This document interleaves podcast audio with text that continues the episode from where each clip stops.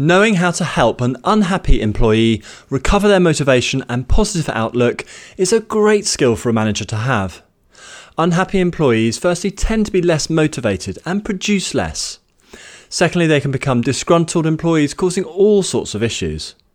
Thirdly, unhappy employees make your job of managing the team much harder. And fourth, they are much more likely to leave, with all the disruption and cost this brings. None of these outcomes is good for you, the team, or the business.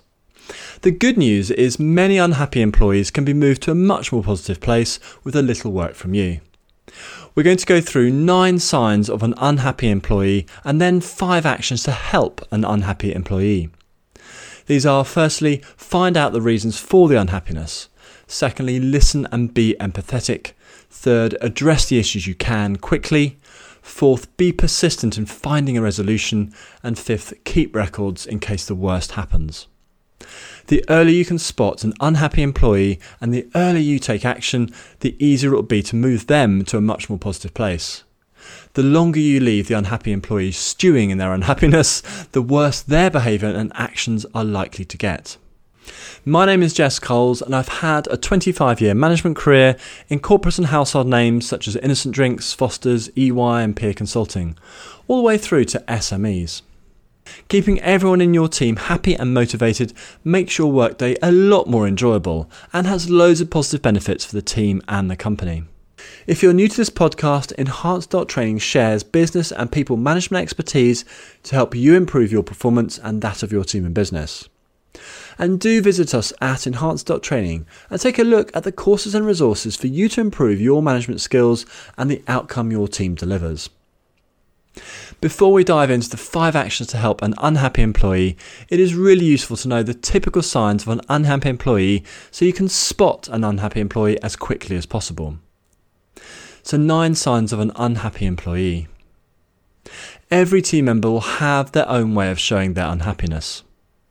Here are 9 typical signs of an unmotivated employee. Firstly, being unusually quiet. Secondly, general disagreement at work. Thirdly, complaining a lot more. Fourth, their output is noticeably reducing.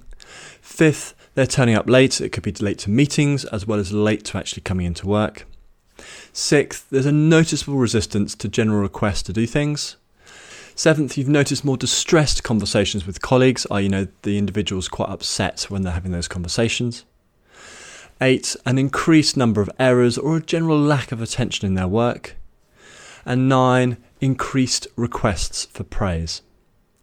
If you're having one-on-one meetings each week with your direct reports and you're paying attention to their non-verbal communication, you are likely to spot signs of unhappiness very quickly.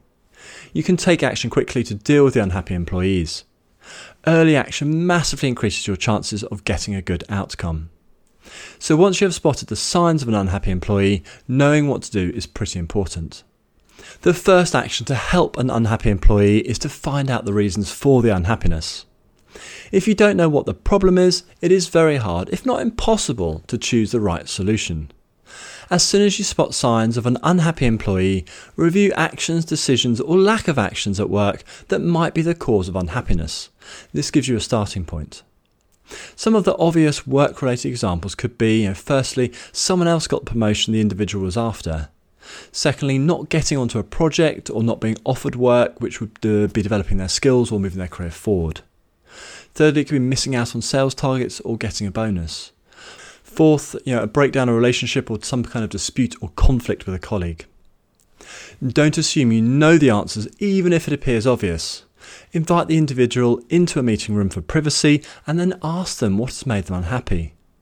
Just a simple step of trying to find out what is making them unhappy shows you care. This is usually enough to get them to open up. Another option is to ask colleagues that they are friendly with if they are aware of any issues. When doing this, be discreet when asking these types of questions of other staff members. Keep asking questions until you understand what is causing the employee's unhappiness. Always be careful and empathetic when asking questions while not giving up. The second action to help an unhappy employee is to listen and be empathetic. When the unhappy team member starts telling you what the issues are, your most important job is to actively listen to what they are saying and be empathetic. You should only speak to encourage them to say more. The best way I've found to do this is to ask open questions and then wait for their response. Don't rush to provide a solution or defend a decision or action that you or other managers have taken. Just listen. Letting the unhappy employee vent and say what's bothering them will improve their mindset, especially if you're really listening and taking in what they're saying. Ask as many questions as you need so you really understand the situation the unhappy employee is in. Actively listen to what they are telling you, and you'll be in a much better place to help an unhappy employee. The third action to help an unhappy employee is address the issues you can quickly. Once you know what is causing a team member to be unhappy, you can take useful action. If the issue is work-related, then work out what action should be taken by you. Some issues will be within your control to resolve. More are likely to be outside of your control. There are a huge range of reasons, events, decisions, and actions that might result in an employee becoming unhappy. What to do about a given one is a judgment on your part based on the particular circumstances. I would suggest that you think carefully about the intended and unintended consequences of taking a particular course of action and what precedents this might set for the wider team. Consistency of decision and actions will help you reduce the chances of making individuals unhappy. So let's touch on a couple of examples. If there is conflict between team members, bullying or negative behaviour, then hopefully your actions will be focused on resolving the conflicts or stopping the behaviour as a key way to help an unhappy employee. If a decision was taken for the good of the team or the business which happens to be negatively impacting one person's job, then you may not want to change that decision. Your focus might be on what you can do to address the employee's concerns, the loss of work, the loss of prestige or other benefits they used to enjoy, if of course that is appropriate. Work out what is sensible and practical to do. Putting the effort into think about possible solutions and communicating these to the unhappy employee will go a long way to helping the situation. Always report back to the employee what you have done or considered. If change is not possible or not desirable, explain the reasons for this very clearly. For issues that are not work-related, your role may be more of a supportive colleague, available to listen, to give them time off if they need to seek external help, for instance, or to help manage their workload to give them at least space to resolve these issues as quickly as possible. Take what action you can to deal with the unhappy employees and tell them about the action that you have taken. The fourth action in how to deal with the unhappy employees is to remain persistent in finding a resolution. Remaining persistent to find a resolution is perhaps the hardest stage. It is so easy to stop at a partial resolution or after the employee has let off steam and appears happier. I have regrettably done this myself several times. Try to keep revisiting the issues with the unhappy employee and pushing for a more meaningful resolution.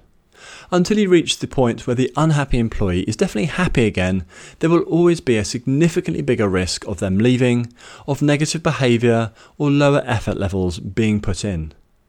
Don't accept okay. Look for a good resolution.